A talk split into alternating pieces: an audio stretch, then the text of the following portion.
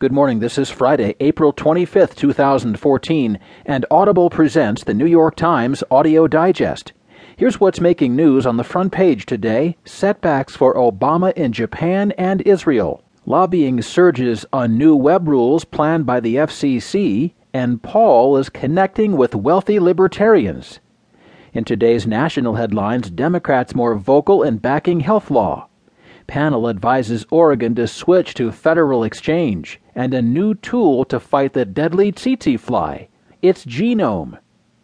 In today's business headlines, tech giants settle antitrust hiring lawsuit, Justice Department offers bank a settlement on loans, and Roche's alternative to pap test wins approval by FDA.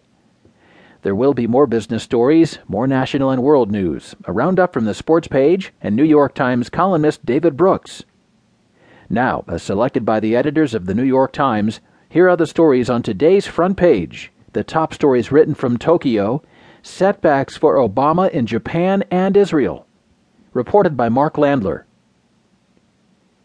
President Obama encountered setbacks to two of his most cherished foreign policy projects on Thursday as he failed to advance a trade deal that undergirds his strategic pivot to Asia and the Middle East peace process, suffered a potentially irreparable breakdown.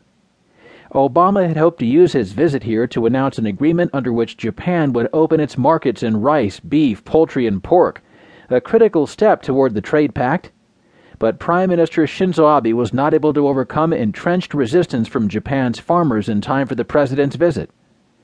In Jerusalem, Israel's announcement that it was suspending stalemated peace negotiations with the Palestinians after a reconciliation between the Palestine Liberation Organization and the militant group Hamas posed yet another obstacle to restarting a troubled peace process in which Secretary of State John Kerry has been greatly invested.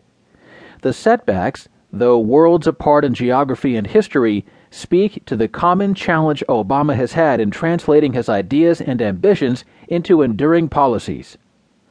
He has watched outside forces unravel his best laid plans, from resetting relations with Russia to managing the epical political change in the Arab world. On Thursday, as Russia announced that it would immediately begin military exercises on the border with Ukraine, Kerry denounced broken promises from the Kremlin but took no specific action. Obama has not given up.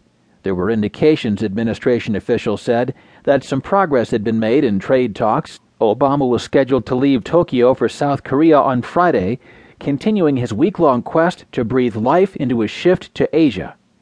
Kerry was still trying to maneuver the Israelis and Palestinians back to the negotiating room. One of the president's most grandiose foreign policy projects, a nuclear agreement with Iran, remained very much on the table with diplomats from Iran and the West beginning to draft language that would limit Iran's nuclear program and inhibit its ability to produce a weapon. In one sense, the latest news from the Middle East offers a rationale for Obama to keep his gaze fixed on the fast growing economies of Asia. While the troubles with the peace negotiations have surprised almost no one, the trade talks with Japan still hold some hope of yielding a landmark deal, since it is in the interest of both Abe and Obama a bet on the future rather than an effort to clear the enmities of the past. Obama also declared that the United States was obligated by a security treaty to protect Japan in its confrontation with China over a clump of islands in the East China Sea. But he stopped short of siding with Japan in the dispute regarding who has sovereignty over the islands and carefully calibrated his statement to avoid antagonizing China. The net result, showcased in a news conference in which the leaders referred to each other a bit stiffly as Barack and Shinzo, was an alliance clearly on firmer footing than it was during Obama's first term, but still vulnerable to political frailties on each side.